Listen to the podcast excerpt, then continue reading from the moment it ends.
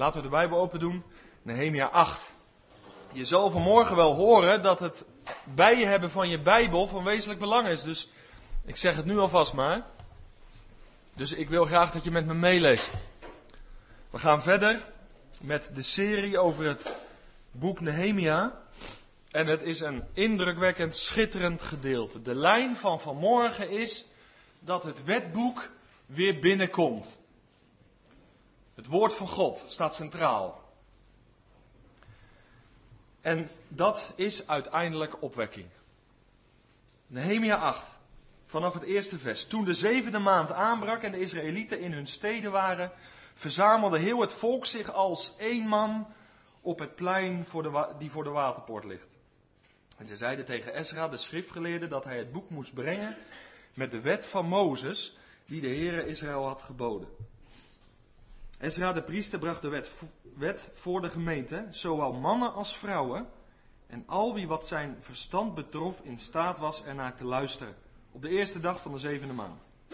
En hij las daaruit voor, voor het plein dat voor de waterpoort ligt, vanaf het morgenlicht tot de middag, ten overstaan van de mannen, de vrouwen en van hen die wat hun verstand betrof in staat waren ernaar te luisteren. En de oren van heel het volk waren gericht op het wetboek. En Ezra, de schriftgeleerde, stond op, stond op een houten verhoging die ze voor deze gelegenheid hadden gemaakt. En naast hem stond Matitja en Sema en Anaya, Uria, Hilkia en Maasea aan zijn rechterhand. En aan zijn linkerhand Pedaya, Misael, Malchia, Hassum, As Banaya, Zacharia en Mesulam. En Ezra opende het boek voor de ogen van heel het volk. Want hij stond hoger dan heel het volk. En toen hij het opende, ging heel het volk staan. En Ezra loofde de Heere, de grote God. En heel het volk antwoordde, onder het opheffen van hun handen, Amen, Amen. En zij knielden en bogen zich neer voor de Heere met het aangezicht ter aarde. En Jeshua en Bani, Serepja, Yamin, Akub, Sabetai, Hodia, Maasea, Kalita, Azaria, Jozabat, Hanan, Pelaya en de Levieten onderwezen het volk in de wet en het volk stond op zijn plaats. En ze lazen uit, ze lazen uit het boek voor, uit de wet van God, gaven uitleg en verklaarden de betekenis, zodat men de voorlezing begreep. En Nehemia, hij was zijn excellentie, de stadhouder, Ezra, de priester, en schriftgeleerden en de levieten die het volk onderwezen zeiden tegen heel het volk, deze dag is heilig, is afgezonderd voor de Heere uw God. Rouw dan niet en huil niet. Heel het volk huilde namelijk toen ze de woorden van het wetboek hoorden. Verder zei hij, ga, eet lekkernijen, drink zoete dranken en deel uit aan hen voor wie niets is klaargemaakt. Want deze dag is heilig, is afgezonderd voor onze Heer. Wees niet bedroefd, want de vreugde van de Heere, dat is uw kracht. Misschien is dat een tekst die je in je Bijbel moet onderstrepen. Dat is heel belangrijk. Prachtig. Wees niet bedroefd, want de vreugde van de Heere, dat is uw kracht. En de Levieten deden heel het volk zwijgen door te zeggen, wees stil, want deze dag is heilig, is afgezonderd. Wees daarom niet bedroefd. Toen ging al het volk weg om te eten en te drinken en om uit te delen en grote vreugde te bedrijven. Want ze hadden de woorden begrepen die men hun bekend had gemaakt. Dus het wetboek ging open. Moet je even onthouden. Het wetboek ging open, daar werden ze, daar werden ze vrolijk van. Moet je even onthouden. Het wetboek ging open, daar werden ze vrolijk van. En dan komt het loofhuttenfeest, schitterend. De volgende dag verzamelden zich de familiehoofden van heel het volk, de priesters en de levieten bij Ezra, de schriftgeleerden. En dat, prachtig hè, om inzicht te krijgen in de woorden van de wet. En zij vonden in de wet geschreven dat de Heer door de dienst van Mozes had geboden dat de Israëlieten in loofhutten zouden wonen tijdens het feest in de zevende maand. En dat zij overal zouden doen horen en een boodschap zouden laten gaan door al hun steden in Jeruzalem en zouden zeggen, ga naar buiten, naar de bergen en breng loof van de olijfboom en loof van de olijfwillig, loof van de mitte, loof van de palmboom en loof van andere dichtbebladerde bomen. Om loofhutten te maken overeenkomstig wat voorgeschreven is. Toen ging het volk erop uit. En ze haalden loof en ze maakten loofhutten voor zichzelf.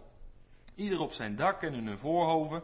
En in de voorhoven van het huis van God en op het plein van de waterpoort. En op het plein van de Ephraimpoort. en de hele gemeente. Dit is dus, uh, het woordje gemeente betekent hier dus volksvergaderingen. Het, het woord gemeente komt al in het Oude Testament voor, maar dat is de vergadering van het volk. De hele gemeente van hen die uit de gevangenschap waren teruggekeerd, maakten loofhutten en woonden in die loofhutten. Want zo hadden de Israëlieten niet meer gedaan vanaf de dagen van Jozua, de zoon van hun, tot op deze dag. En er was grote blijdschap. En men las dag aan dag, het lijkt de eerste christengemeente wel, vooruit het boek met de wet van God. Vanaf de eerste dag tot de laatste. En ze vierden zeven dagen feest. En op de achtste dag was er een bijzondere samenkomst volgens de bepaling. Tot zover. Nehemia acht, prachtig. We gaan er straks wat gedachten over delen. Ik kan er maar kort wat dingen van zeggen. En daar hebben we al genoeg tijd voor nodig. We gaan eerst nog zingen dat prachtige lied uit Johannes eenenvijftig. Uw woord, o God, is liefde en licht. En ondertussen wordt er een collecte gehouden. De eerste is voor de gemeente. En de tweede is voor het kinder- en jeugdwerk. Dus de collecte onder het voorspel. En we zingen Johan de Heer eenenvijftig, één tot en met vier.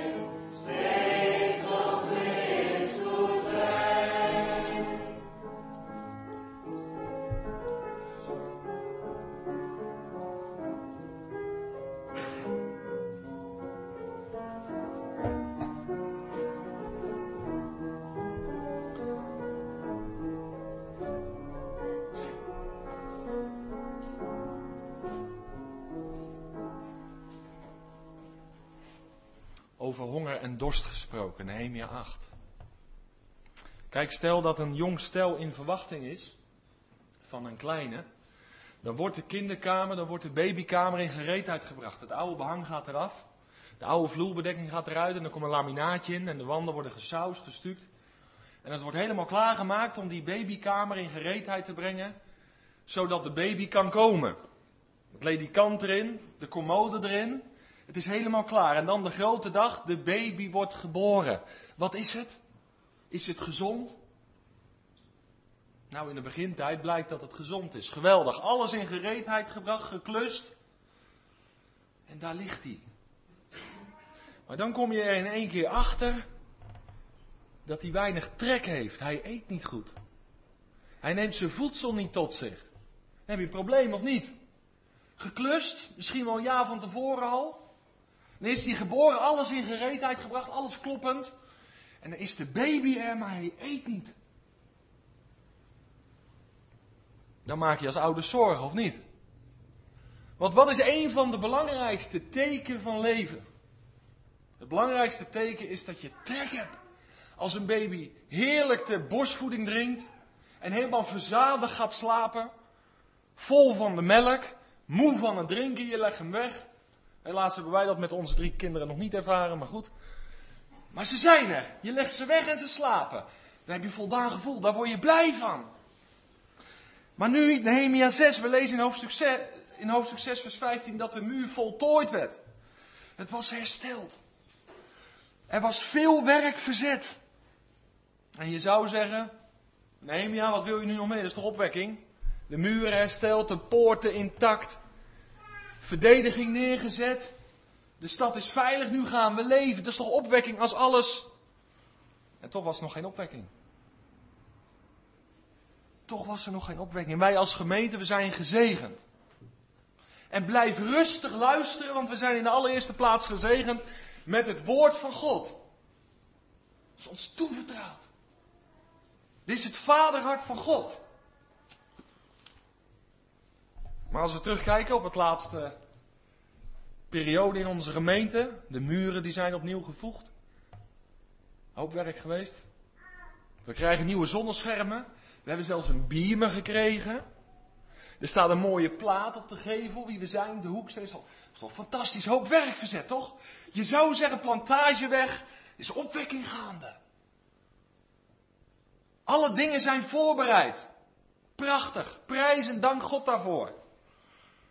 En dat was in Nehemia's tijd ook gebeurd. Zelfs een nieuwe entree, je komt hier nieuw binnen. Geweldig. Is dat opwekking? Is dat herleving? Terug naar het voorbeeld van die baby. Alles geregeld, alles voorbereid. Nehemia had met man en macht gewerkt en ook gebeden. En hier is de afgelopen jaren met man en macht gewerkt. We hebben iets zien ontwikkelen, heel praktisch. Maar is dat opwekking? Is dat herleving? Is dat wat de Bijbel bedoelt? Want zolang die baby niet drinkt, ontwikkelt het leven zich niet verder. Kijk, die laminaatvloer ligt wel in de babykamer. En die wanden zijn wel gesausd en hij is ook wel geboren.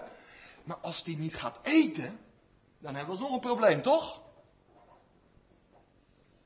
Begrijp je het punt wat ik wil maken? En wat is nou het kenmerk van echte opwekking? Dat is wat je hier ziet. Honger en dorst naar God. Niet tevreden zijn als we warm zitten. Niet tevreden zijn als de muren weer opnieuw gevoegd zijn. Dat is geen opwekking. Het hoort er allemaal bij.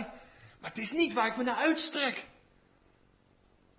Toon ons uw heerlijkheid, o God, met Mozes. Is dat je gebed? Dat God hier voortdurend is. Dat we onder de indruk komen van wie hij is.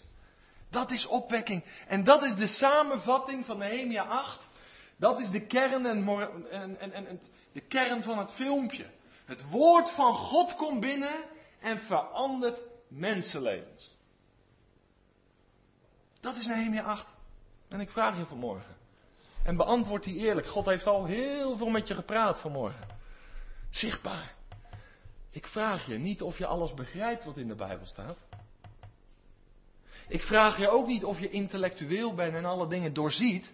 Dat doet er helemaal niet toe. Ik vraag je. En beantwoord oprecht deze vraag. Is er in jou, in uw hart, een honger en een dorst naar de levende God? Dat is het. Want hongerigen, die geeft hij te eten. En ik denk dat het grootste probleem van de christenheid niet is dat we geen mooie gebouwen hebben. Het probleem van de christenheid is niet dat er geen activiteiten zijn. In Alblasswaard kan je iedere avond de pad op. Het probleem van de christelijke gemeente is dat er weinig honger en dorst is naar Jezus zelf. En ik haal die oude broeder die mij gedoopt heeft opnieuw aan. En die zei het tegen ons. Waar wil jij je mee bezighouden? Met de Heer of met de dingen van de Heer? Kies er maar voor. Hij zei, ik ga voor het eerste. En weet je, als hij wat organiseerde, dan, dan zette hij helemaal geen lijntjes uit. Hij zegt, volgende week komen we samen. We eten na de dienst, laat iedereen wat meenemen. Het komt altijd goed. Zo leefde die man. Begrijp je? De Heer zou voorzien in alle dingen. Hij leefde bij het woord van God. Dat was zijn eten. En hij wilde zich met de Heer bezighouden. En dan komt alles goed. Je zegt, dat is te simpel. Dit is niet te simpel, dit is de realiteit. Daar waar het, God, het woord van God in ons midden is. Daar waar we honger en dorst hebben naar hem. Daar gaat het leven. Nehemia acht. Begint in vers één. Toen brak de zevende maand aan. De zevende maand. Dat was de maand van de feesten. Drie kan je er noemen. Wie zou ze weten? De eerste is misschien wel de moeilijkste. Het feest van het geklank. Of de dag van de bazuin. De tweede, grote verzoendag. En de derde, het loofhuttenfeest. Kom ik straks nog op. De zevende maand, dat was een vreugdevolle, feestelijke maand. Wat dat betreft kunnen wij heel veel van het Joodse volk leren. Dat was een, ja, sommige mensen geloven dat niet. Hè? Als je die mannen met die, met, met die hoeden ziet en die pijpenkrullen, die staan zo voor de muur. Dan denk je, ah, zwarte kleding, al een beetje mismoedig. Dat is een hele vrolijke godsdienst in die zin. Ze beleven hun geloof heel intens. Kunnen wij ook van leren. Het was een vreugdevolle maand. En had het volk zich verzameld, staat er, als, als één man. Als, als je het volk zag, zag je één iemand. Wat een getuigenis, hè, voor de Baptisten aan de Plantageweg. Vanmorgen veertien april zijn ze samen als één man. Ik zie niet clubje A of, of clubje B. Ik zie ook niet de oude lichting en de nieuwe. Ik zie één man. Dat is de gemeente van God. Die zijn daar samen in de naam van Jezus. Dat is niet omdat ze allemaal hetzelfde denken of gevoel.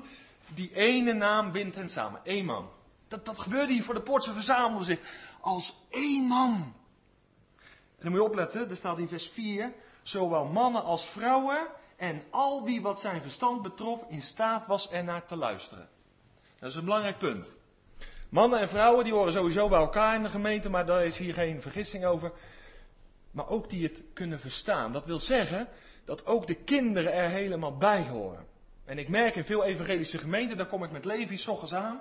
Zo, goedemorgen broeder, fijn dat u er bent. Uh, jij gaat zeker naar de zondagschool? Zo in de zin van, ja, die, die jongen die moet natuurlijk ook zijn plekje krijgen, want die kan niet mee. Nee... Ik zeg, en dan laat ik hem altijd zelf antwoorden, dat vind ik altijd mooi. Nee, blijf bij mijn vader, zegt hij dan. Maar het punt wat ik wil maken is dit. Wij maken te veel scheiding vaak. Ik zeg niet dat ik tegen kindersamenkomsten ben of zo, maar, maar uiteindelijk is de gemeente jong en oud. Die vijfentachtigjarige broeder Beelder, hè, geestelijk waren hetzelfde. Maar had nog nooit van Twitter gehoord, Facebook gehoord, social media. Maar, maar innerlijk, één man, samen. Begrijp je? Er is geen kloof in geestelijke beleving. Dat wordt wel gesuggereerd vandaag. Nee, er is eenheid in de naam van Jezus. In het geloof in hem. Het hoort bij elkaar. En dat vind ik zo mooi. Wij hebben als jongeren ouderen nodig. En de ouderen die hebben wel eens nodig dat er een filmpje gedraaid wordt in de gemeente. Nou, dat is niet zo gewend hier. Nee, dat kan. Maar er zit een les in. Dus beweeg je daarop mee. We kunnen van elkaar leren. We horen bij elkaar. Nou, al heel veel lessen geleerd. En dan vers twee b. Dat is... Dat is geweldig. Dan komt er een vraag naar het wetboek. Nou, dat geloof je toch bijna niet? Misschien eerder een vraag naar de preesband. Waar blijft die? Hè, dat, dat, dat kan. Ben ik daarop tegen? Dat zeg ik niet. Maar ik vind het wel mooi dat hier de eerste vraag... Het wetboek, waar is dat? Was dat wetboek nieuw ontworpen of zo? Nee, er lag stof op. Nou, dat is een slecht teken als er op jouw Bijbel thuis stof ligt. En als ik ergens kom en ik lees een stukje... En er ligt stof op die Bijbel. En dan heb je altijd stof tot gesprek. Hè? Want, want dat wetboek was niet nieuw of zo. Dat wetboek was er al. Maar weet je wat het kenmerk van opwekking is? Dan gaat stof eraf. Dan ga je schatten opnieuw ontdekken. Dat is het kenmerk van opwekking. Dus niet nieuw, het wiel opnieuw uitvinden. Nee, dat is opnieuw doorleven dat wat God reeds eeuwen geleden geopenbaard heeft, geschonken. Stof eraf. Nou, en dat wetboek. Nou, broeders van de raad, dat is toch geweldig. Hè? Dat ze hier vragen, eh, Cor, heb je het wetboek voor mij? Hè? Daar, daar word je blij van als ouders. Dat je echt zegt, er is honger en dorst. Die mensen daar, die, die, die waren buiten hun zinnen. Iets van Pinksteren denk ik daar. Helemaal buiten hun waarom? Ja, ze kregen het Nieuwe Testament. Ze kregen de stem van God. Ze kregen het vaderhart van God. Dat is wat? Ben je er blij mee? Ja, je zit voorzichtig te lachen, Anna, maar dat is een serieuze vraag. Ben je daar blij mee? Het woord van de levende God. De vraag naar het wetboek. Nou, waar bestond dat wetboek uit? Wie weet het? Dat waren de... de vijf boeken van Mozes. De Torah, de Pentateug. En welke boeken zijn dat? Dat zijn ze. En die wezen allemaal al heen naar de Messias. Naar dat wat zou gaan komen. Heel de Bijbel, Genesis, de openbaring is de Heer Jezus. En oude broeder, een oudere broeder zei tegen mij, jongen, zorg ervoor dat je de Heer Jezus op elke bladzij vindt. Lees zo dat je hem vindt. Nou, dan ga je ook anders je Bijbel heen. Waar staat die? Oh, nou zie ik dit stukje van hem. En jongen, nou zie ik dat.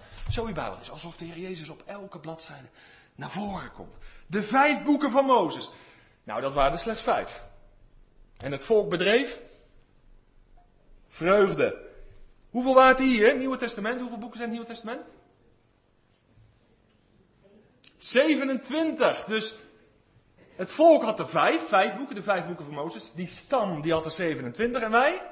Wij hebben er zesenzestig. Dus het wordt steeds rijker. En je verantwoordelijkheid wordt steeds. En de rijkdom van je leven wordt ook steeds. Amen. Dat is mooi, hè? Vijf boeken, er was vreugde. zevenentwintig boeken, buiten hun zinnen. En wij met zesenzestig?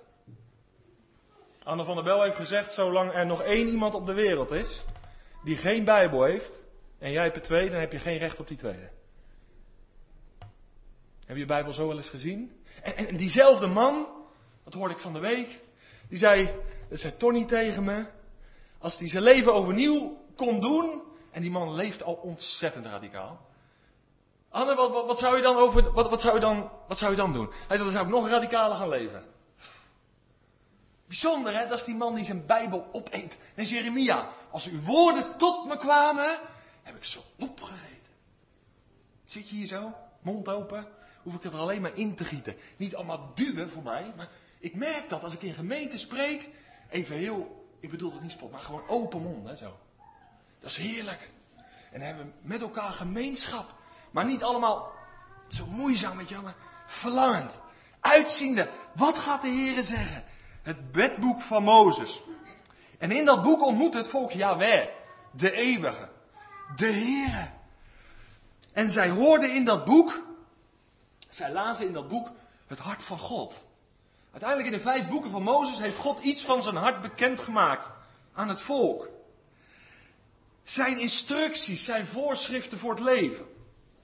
En weet je, weet je wat het kenmerk is van het Joodse denken? Ik moet het anders zeggen. Van het Griekse denken.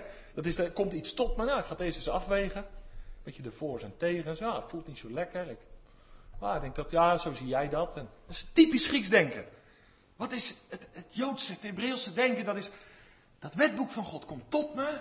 Dat zijn de instructies, de voorschriften voor mijn leven. En ik ga daadwerkelijk in praktijk brengen wat daar staat. Dat is het kenmerk van bijbelse gezonde denken. Niet allemaal redeneren, hè? Ja, Piet voelt zo en... Ja. Nee, het wetboek van God. Het vaderhart van God. Daar wil ik aan gehoorzamen. En ze hoorden, Israël hoorde het Shema Israël. Hoor Israël. Ik wou het gaan lezen, maar die tijd die vliegt altijd. Lees thuis Deuteronomium zes, vers vier tot en met veertien. Dat is enorm rijk. En, en, en dat moeten onze kinderen inprenten. Nou, dat is, dat is diep, hè? Dat is gewoon inkerven. Hoor Israël, hoor Baptistengemeente van Amsterdam. Dit is het vaderhart van God voor jullie. Shema Israël. En toen kwam het wetboek binnen. Er werd naar gevraagd, toen kwam het binnen. Vier gevolgen. Als je meeschrijft moet je ze noteren. Vier gevolgen. Het eerste, vers vier b. Het wetboek komt binnen. Ezra leest eruit. En de oren van heel het volk waren gericht op het wetboek. Vers vier b.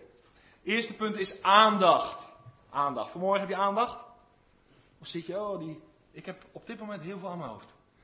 Maar aandacht voor het woord. Ik ben gisteren helemaal gegrepen gewoon. Gisterochtend zat ik om half zeven al met dit Nehemia acht voor me.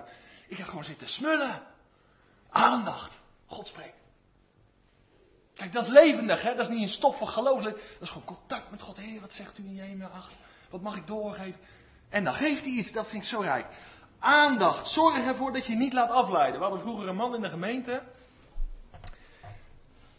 Ik, ik, ik zat een hele oude hervormde kerk. Ik, ik vergeet dat nooit meer. En ze, ze, ze, ze maken een beetje misbruik van die man. Maar ik kon er wel om lachen. Maar dat was een hele onrustige man. Hè? Dus als hij een stoot hoorde. Kijk jongen. En op een gegeven moment had iedereen dat door. Dus wat deed die man achter hem? Die deed... En dan hing hij. Hij wilde alles meemaken. Ik heb die man van dichtbij gekend. Dus weer een stoot, dan ging hij weer. Dus ja, op een gegeven moment een spelletje. Aandacht. Want laten we ons snel afleiden. Lopen hier mensen langs. Dan zie je alle hoofden daar aan. Nee, aandacht. God spreekt. Betrokken. Het is niet mijn woord. Het is de God van hemel en aarde die jou gemaakt heeft. Die spreekt. Aandacht is het eerste. Dat zien we hier dus. En waarom nou zo aandachtig? Nou, omdat je horen wil met Samuel, hè? Wat zei die? Precies. En nadat Paulus tot geloof gekomen was, waren zijn eerste vragen: Heer, wat wil u dat ik zal doen? Ja, moet je wel praten met hem, hè? Moet je wel praten met hem. Heer, wat wil u dat ik ga doen? Dat. Aandacht. De tweede, vers zes b. Toen hij het opende, ging heel het volk staan. Eerbied. Aandacht. En de tweede, voor de meeschrijvers, is eerbied. Geen mobieltjes aan. Niet, niet sms of zo, of appen. Helemaal geen zin, joh. En, en ik merk, jongelui gaan altijd lachen als ik...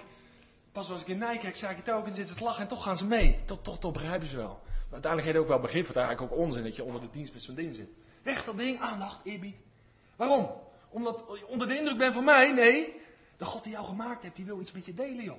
Die wil jouw leven veranderen. Geen mobieltje, zwaard altijd bij je. Daarom moeten we de schriftlezing ook niet projecteren. Gewoon zwaard altijd bij je. En dan kan je meelezen, kan je meedoen. Dan ben je dus actief betrokken. En dan blader je mee. Eerbied is het tweede.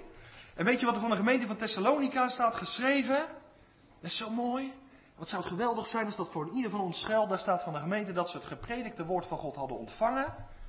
eerste Thessalonicense twee vers dertien. En ook hadden aangenomen. Dat werd ook op het filmpje gezegd. Heel mooi. We hebben het gehoord. Oh, dit is eten en drinken. Ik neem het aan. Niet als een mensenwoord. Maar zoals het werkelijk is. Als Gods woord. Mooi hè? Zo moet je vanmorgen aannemen. En toetsen of ik overeenkomstig de Bijbel spreek. Tweede. Derde. Aanbidding. Dat is ook zo mooi hè? Weet je? Niet zweverig opgezweven. Voor jongens laten we nu gaan aanbidden met elkaar. Ik kom in diensten. Dan word je een half uur, laat maar zeggen. Een beetje warm gedraaid. En, nou ja, de een is vrijmoedig. Die gaat staan. En, en de ander, ja, die is, ah, doe maar gewoon. En, maar, maar hier, het woord komt erin. En als vanzelf aanbidding. Onder de indruk, eerbied, aandacht. En het woord van God is altijd gekoppeld. Hè? Als aanbidding los is van het woord van God, dan zijn het zwevige, opgezweepte toestanden. Maar als je vanmorgen nou zo geraakt bent, ga dan gerust staan. En dan mag je dat best uiten van mij. Het woord van God doet iets in je hart. Daarom is het levend en krachtig. En dat vind ik zo rijk. Het doet iets in me. Het maakt me blij. Het bemoedigt me. Het onderwijst me, het corrigeert me, het doet iets me. Breng me in aanbidding. In aanbidding voor de koning. Geweldig. Dat is het derde. Vers zeven a lees je dat, hè? Want ze loofden de Heere en onder opheffen van handen zeiden ze amen, amen. Prachtig. Het vierde. Dat is ook altijd een kenmerk van echte doorwerking van het woord van God. Dat is verootmoediging. Vers zeven b. Ze bogen zich neer, ze knielden voor het aangezicht van de Heere. En vers tien b. Heel het volk huilde namelijk, omdat, de woorden van, omdat ze de woorden van de wet hoorden. Broeders en zusters, dit is heel belangrijk. Als het woord van God verkondigd wordt, dan verootmoedigt het ons altijd. Toen het wetboek openging, dan, dan, dan zien we die grote heilige God die zijn hart openbaart en zegt: dit zijn de instructies voor je leven, de voorschriften, zodat ik aan mijn eer kom en zodat het jou wel gaat. Ook zo belangrijk, het is niet dit mag je wel, dat niet, het zal je wel gaan. God heeft het beste met je voor. Ik heb vanmorgen aan mijn kinderen uitgelegd. Jongens, ik hou jullie een beetje in de gaten. Hè, ook op wat het pleintje gebeurt met die kinderen. En ik, ik ging zo om leven. Ze moesten lachen. Ik, ik, ik ging zo om leven staan. Ik, ik, ik wil je beschermen. Ik lees dan een stukje uit Spreuken en dat leg ik dan uit. Ik wil je beschermen. Ik zeg, ik wil al die invloeden die jou beïnvloeden, wil ik wegslaan van je. Ik ben als beschermer. Niet dat je iets niet mag, maar ik wil je beschermen, koesteren. Hé, hey, dit moet een man worden die God vreest. Die invloed, die invloed. Begrijp je? Beschermen. Dat is het woord van God. Niet dit mag, niet dat wel. Maar het zal ons wel gaan. Mooi hè? Dat is rijk.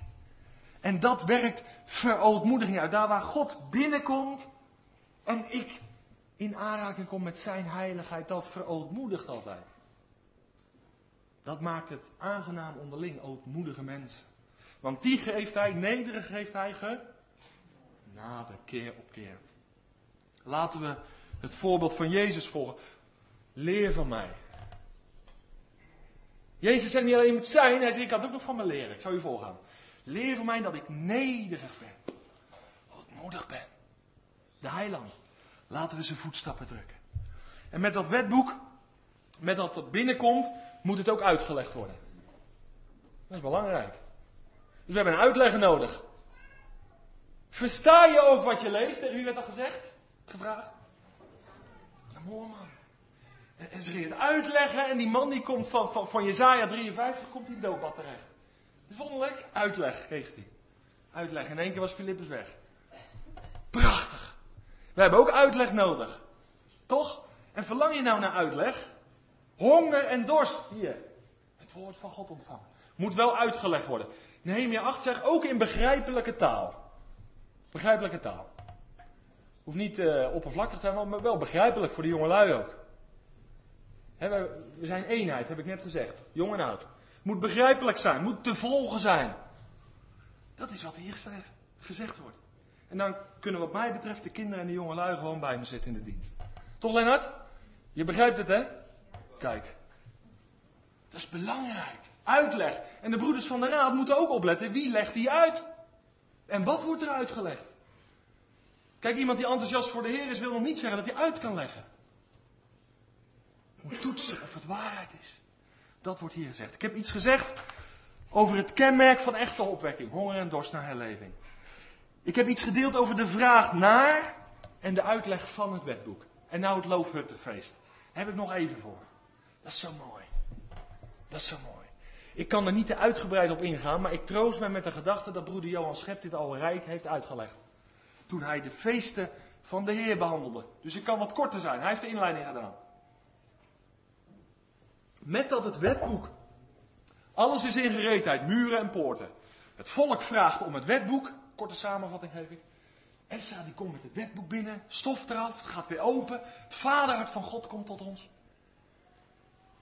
Ezra leest eruit voor. Nou, hij was niet zo levendig eigenlijk hè. Hij las gewoon. Saai. En dan van de morgen tot de middag. Zouden ze zitten knikkenbollen daar? Ik weet het niet. Hè? Maar aandacht, eerbied, aanbidding, verootmoediging. Het wetboek van God ging open. En met dat het wetboek binnenkomt, wordt het voorgelezen, hoort het volk het. En dan echt het Bijbelse denken, ze gaan het ook doen. Een van de dingen die ze weer gingen oppakken, was het Loofhuttenfeest vieren. Dat stond in het wetboek. Leviticus drieëntwintig kan je alle feesten vinden. De feesten van de Heer. Prachtig. Prachtig. En ze wilden dus niet alleen horen, maar ook... Oh, dat is nog niet echt gevallen. Ook gehoorzaam. Het hoort altijd bij elkaar. En dat is Bijbels denken. De Heer zegt dit. Ik zet me in, ik wil niet weggaan. Niet redeneren en denken. die weggaan. Loofhuttenfeest. Conform het voorschrift van Leviticus drieëntwintig. Nou, nou, dat is zo bijzonder, joh. Want het was een vreugde, zei ik net.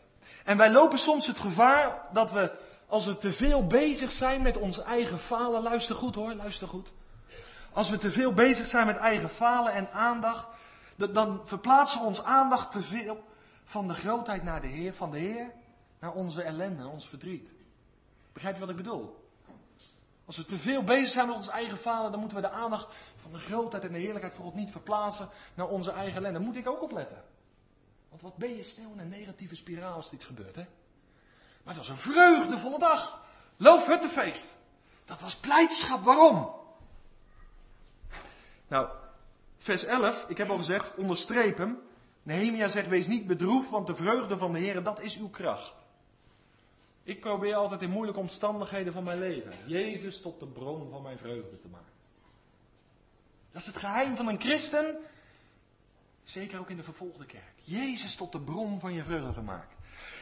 Waar verootmoediging is, daar is tegelijkertijd de vrede, de vreugde, de blijdschap in God. Dat hoort bij elkaar. Daar waar wij ons verootmoedigen, afstand doen van het verkeerde, komt er ruimte in ons hart, wat God kan gaan vervullen, opvullen. Verootmoediging geeft God de ruimte om ons te vullen met de Heer Jezus. Daarom is verootmoediging altijd goed. Dat is niet zwaarmoedig of zo. Verootmoediging geeft ruimte. Daar waar vergeving is, is ruimte. Daar waar verkeerde wegen worden afgelegd, daar komt ruimte voor God. Dus als je iets wil belijden, belijd het graag. Wil je verootmoedigen, verootmoedig je. En de vrede van God daalt in je hart af. Vreugde, blijdschap. Psalm honderdnegentien, vers zevenennegentig zegt, hoe lief heb ik uw wet. Hij is heel de dag mijn overdenking. Wetboek binnengebracht, horen, gehoorzaamheid, de feesten. Pasen, Pinksteren en het Loofhuttenfeest. Feesten van de Heer. Nou, Pasen heeft zijn vervulling gekregen in de Heer Jezus Christus. eerste Korinther vijf vers zeven, want ook ons paaslam is geslacht, is vervuld. Pinksteren is vervuld in Handelingen twee, de uitstorting van de Heilige Geest. Pinksteren is ten diepste een Joods feest. De gemeente was dus eerst ook echt Joods. Is ook vervuld, maar het Loofhuttenfeest, want we hadden de drie in de zevende maand, hè. Loofhuttenfeest, de echte vervulling staat nog uit. Nou, nou wordt het spannend. Geweldig, het Loofhuttenfeest. De echte vervulling staat nog uit. Het herinnerde de Israëlieten. Wat is een ander woord voor Loofhuttenfeest trouwens? Sukkot. Een loofhut, dat is een suka. Heel goed. Een loofhut is een suka. Loofhuttenfeest is het Sukkot. Het feest waarin men herinnerd werd aan de tocht veertig jaar door de woestijn. Vanuit Egypte naar het beloofde land. En de Joden gaan op het Loofhuttenfeest zeven dagen hun huis uit. Nou, zullen we het voorstellen? Want hij valt in september tot oktober, een beetje herfst, maar goed. We gaan ons huis uit, we bouwden een loofhut. Ze gaan echt hun huis uit om terug te gaan in die geschiedenis waarin God zo rijk zich betoonde een God van trouw te zijn. Takken verzamelen. Ja, een beetje een gammele hut, zouden wij zeggen. Belangrijk was, blijf luisteren, dat de hemel gezien werd. Dus dat dak, dat, dat, dat was een beetje, ja, we zouden zeggen een beetje rommelig. Maar, maar je moest de hemel blijven zien en, en de 's nachts de sterren. En daar werden ze herinnerd. We, we, ja, we zijn onderweg, in hutje. En ondertussen komen we onder de indruk van de eeuwige. Onze afhankelijkheid van hem. We zien de hemel, hij die voor ons gezorgd heeft, al die jaren. veertig jaar. We blijven in verbinding met hem. Het toonde hun afhankelijkheid van de eeuwige. In zo'n fragiele suka. Een loofhut, zeven dagen lang. Het volk van God heeft zelden een vaste plaats gehad. Altijd op doorreis, altijd onderweg. Een slavenvolk in Egypte. Een nomadenvolk in Canaan. Nooit een eigen plekje. Maar, maar, er komt een keer in het bestaan van het volk. Nou, nou moet je oren gaan spitsen. Dit heeft mij zoveel vreugde gegeven. Er komt een keer in dat nomaden bestaan. Ze hebben nog geen rust. Het liefst Israël de zee in. Nog geen rust. Nooit hebben ze rust gehad. Nooit. Maar ze vierden met de loofhutten de veertig jaar. God is trouw geweest. Hij beschaamt niet degene die op hem hopen. Zicht op de hemel houden, jongens. Dat geldt vandaag nog. Die verbinding met boven moeten zijn. En dat maakt ons afhankelijk. En dat was de betekenis van het Loofhuttenfeest. Maar er is meer. Het is een vreugde om dat feest te vieren. De trouw van God, de zorg van God, van Yahweh, de eeuwige. Men at bij elkaar in de suka, ging terug in de tijd, deelde de geschiedenis. Ze spraken tegelijkertijd over dat rijk van de Messias die zou komen. Mooi hè? Zo kunnen wij ook Kloof het feest vieren. Kunnen we ook denken aan de trouw van God, de afhankelijkheid van hem. En uitzien naar wat voor oog is, wat in de toekomst ligt, maar wat wel vervuld gaat worden. Loofhuttenfeest feest gaf ook dankbaarheid. Dankbaarheid in het heden voor de vruchten van het land, want het viel gelijk met het oogstfeest. De zegeningen, de gaven van God. En het deed dus vooruitkijken naar de vervulling van de komst van de Messias. Bladen met mij tenslotte naar het ene laatste Bijbelboek van het Oude Testament. Zacharia veertien.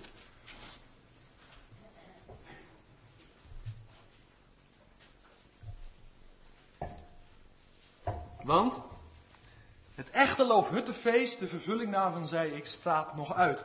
Daar zien we naar uit. Er komt een tijd dat Israël ook een land krijgt. Dat ze ook een koning krijgen. Dat Jeruzalem de stad van de grote koning is en zal zijn. En dat er vrede zal zijn. Een plekje zullen ze gaan krijgen. Zo mooi, lees met me mee hoor. Zacharia, hoofdstuk veertien, vers zestien. Het zal geschieden. Er komt nog een Loofhuttenfeest aan wat zijn weergaan niet kent. Dat ligt nog in het verschiet. Het zal geschieden dat alle overgeblevenen van alle heidenvolken, die tegen Jeruzalem zijn opgerukt, van jaar tot jaar zullen opgaan. Wat een omkeer, hè? Om zich neer te buigen voor de koning, de Heere der legermachten. En om het Loofhuttenfeest te gaan vieren. En het zal geschieden dat er geen regen zal vallen op hem, die uit de geslachten van de aarde niet zal opgaan naar Jeruzalem.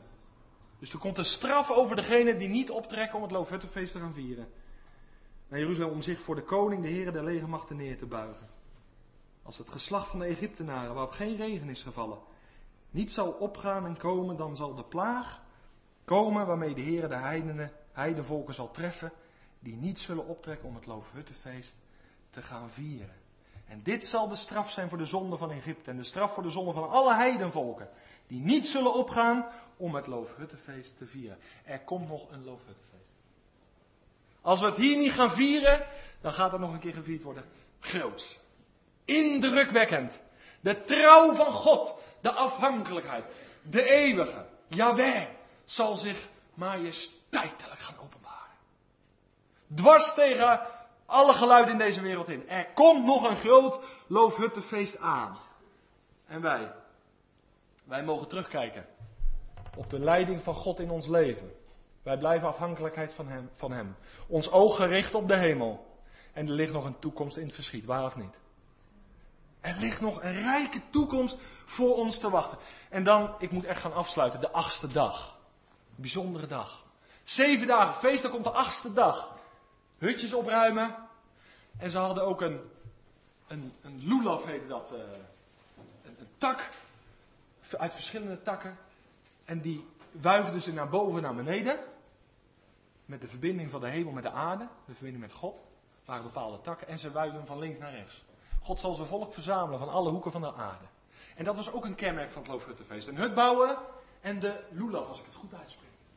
Maar die, er komt een dag, voor de achtste dag wordt het Loofhut afgebroken. De suka wordt opgeslagen. De takken worden neergelegd, want de achtste dag breekt aan. De achtste dag, we bidden om regen. Een nieuw begin. Na het vrederijk, Satan nog één keer losgelaten. Zodat hij tekeer gaan als een beest.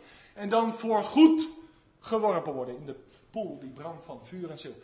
En dan de achtste dag. Vrede. Vrede. De eeuwigheid der eeuwigheden. De nieuwe hemel, de nieuwe aarde. Die zal aanbreken. Ik ben hierdoor verwonderd. Ik moet nu stoppen. Ik zou nog meer kunnen delen. Het wetboek van God kwam binnen. Vijf boeken toen. zevenentwintig daar. zesenzestig vandaag. Het wetboek kwam binnen, het gaf vreugde. Stop ermee om te zeggen, dit moet en dat mag niet. Het gaf vreugde. Om te leven in de kaders van het wetboek van God. En het geeft uitzicht. Toekomstverwachting. Er komt nog een Loofhuttenfeest. Waar de heidenvolken in gaan delen. Israël eerst. En daarna de heidenvolken die gaan delen in die vreugde. Het woord van God. Heilig woord van God. Onderwijzing uit het verleden. Toerusting in het heden. En het geeft verwachting voor de toekomst. Zie, hier is uw God. Amen.